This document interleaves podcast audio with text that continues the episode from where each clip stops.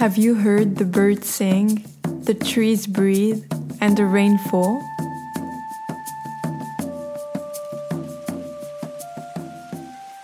The stories we tell ourselves are what create our reality.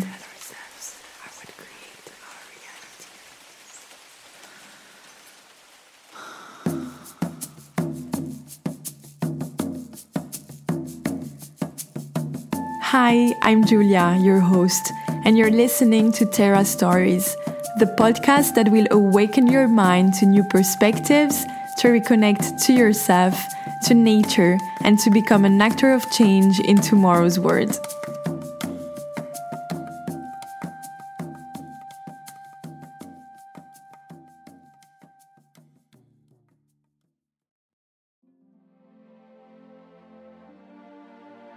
The moment I set foot in that place, I was captivated by the enchanting beauty of nature. My grandmother, with her withered hands and wise eyes, shared stories of her experiences and wisdom gained from a lifetime of tending the land. She taught me about the balance of ecosystems, the interconnectedness of all living things, and the importance of sustainable practices. It's not an appropriate job for women. Favour had to face numerous challenges and obstacles when she decided to pursue a career in forestry, the opposition of her family and societal norms. Yet, this hasn't stopped her from exploring her connection with nature, driven by her love for the environment and the desire to make a difference something she deeply inherited from her grandmother, a dedicated farmer in the village who taught her about nature's enchanting beauty, its secrets, its mechanisms, and our duty to honor it. How did she counter this? How does she use her experience to inspire young women to follow in her footsteps? How did she embrace the forest against all odds? Dive into Favour's story in the heart of Nigeria. But before, don't forget to activate the little bell on your favorite platform so you don't miss any new episodes and support Terra Stories by adding 5 stars on Apple Podcasts or Spotify. That really helps. Now, let's go back to the show. Thank you so much, Favour, for being in this podcast. The listeners don't know, but we had a registering problem. So we already recording this podcast once. It didn't work. So now we are crossing fingers that it's working. Maybe you can introduce yourself so our listeners can learn more about you. All right. My name is Favour Ayedun and I am a recent graduate of Forestry and Wood Technology at the Federal University of Technology, Akure, Nigeria. I am passionate about climate change advocacy, forests and ocean conservation, as well as environmental sustainability. And also, I am an alumni at the World Ocean Day Youth Advisory Council. Thank you. Thank you for presenting yourself. Before diving into your story, how did you feel writing it? Yeah, how does it feel sharing a part of your life? I feel a mix of vulnerability and empowerment. It was a deeply personal journey for me and, you know, opening up about my experience has allowed me to reflect on the challenges I faced and the growth I have achieved. Yeah, it was so nice to learn more about you through your story. Uh, I was very, very impressed. So can't wait for our listeners to, to know more about your story. So if you want to, to start sharing it. Yeah, dear listeners.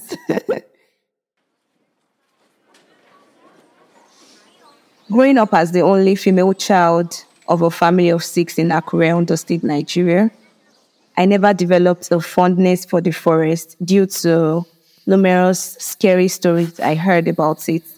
No tales of demons, evil spirits dwelling in the forest instilled immense fear in me and I always kept my distance.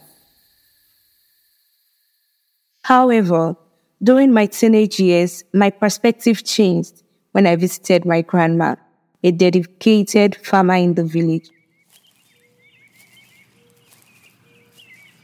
The moment I set foot in that place, I was captivated by the enchanting beauty of nature.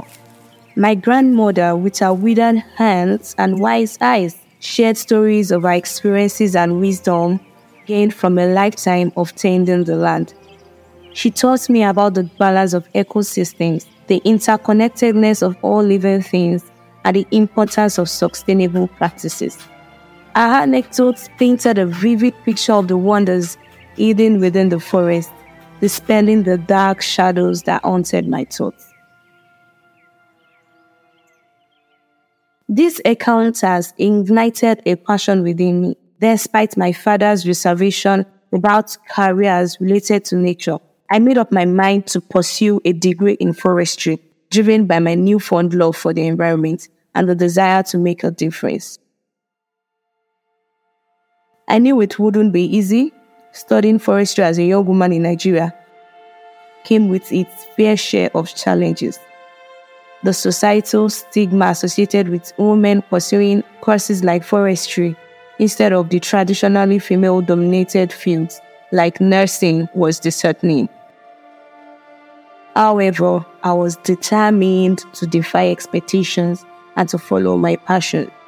Furthermore, employment opportunities for forestry graduates were scarce in Nigeria, especially for women who were often deemed unfit or weak for such roles. Nonetheless, I embraced the admission offer and embarked on a journey to explore nature while confronting the unique challenges that lay ahead. For three years on campus, I grappled with uncertainty about the future prospects of my chosen path. During this time, I had my share of negative experiences as a woman in the field. I encountered skepticism, belittlement, and prejudices from both peers and instructors who doubted my abilities. Yet, I refused to let these obstacles deter me. Instead, I focused on seeking opportunities to channel my passion, skills, and knowledge towards supporting sustainability projects. One such opportunity arose when I volunteered for a Friends Ocean Conservation Project, engaging in facilitating climate education programs, participating in ocean cleanups, and coordinating plastic recycling workshops exposed me to the wildest exploration of my life. As I spent time with the locals, I heard their stories and connected with them on a profound level. And it reminded me of the joy and connection I felt during my visit to the village and my bond with nature. Allow me to share one memorable amusing story from my time with the locals.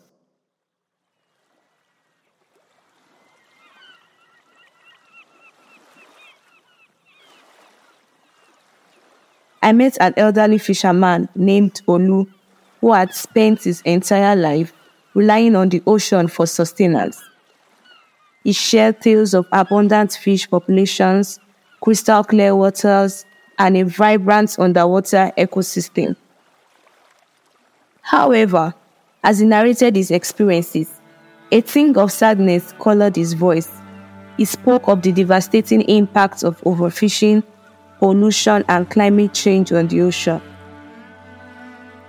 This encounter left an indelible mark on me, fueling my determination to educate these communities about the environment and how they could contribute to its preservation. The sense of fulfillment I experienced after completing the project made me realize the power of individual action. It dawned on me that I could be a change maker not only for the environment, but also for women everywhere. With unwavering resolve, I made it my mission to continue working towards a better world. Motivated by this newfound purpose, I applied to become a member of the World Ocean Day Youth Advisory Council, a platform that allows me to contribute to global efforts in saving our planet I felt a mix of excitement and nervousness as I awaited the results. When I received the news of my acceptance, it was a moment of pure elation. You know, as an advisory member, I now spark actions for nature through youth engagement, inspiring young girls in my community to believe in their dreams regardless of societal expectations. Undeterred, I began organizing cleanup events on my campus and conducting awareness programs for both young and old, highlighting the importance of forests.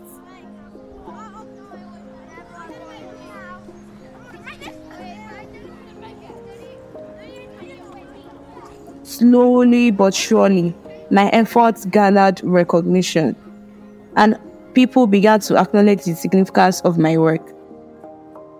Even my father's reservation about my chosen field started to fade away.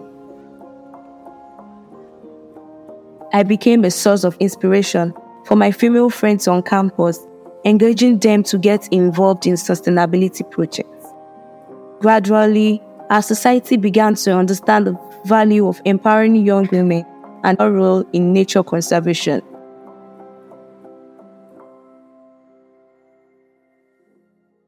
My perseverance paid off, not just for myself, but for my family and community as well. Recently, I completed my undergraduate program in forestry, and I am now inspired to further my studies abroad through a scholarship.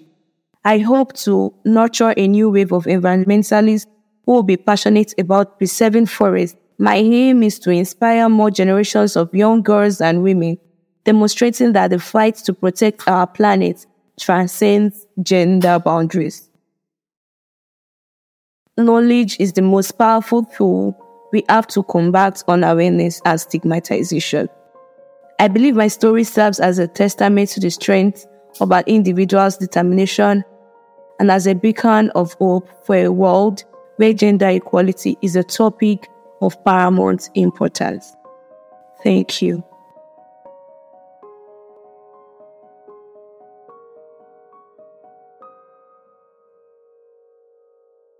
Thank you so much. And I've read it a lot of times, but hearing you reading it and telling it is much more powerful. And what really struck me was uh, the courage I can feel from the story. What was the thing that really pushed you deep inside, and where this courage comes from in you?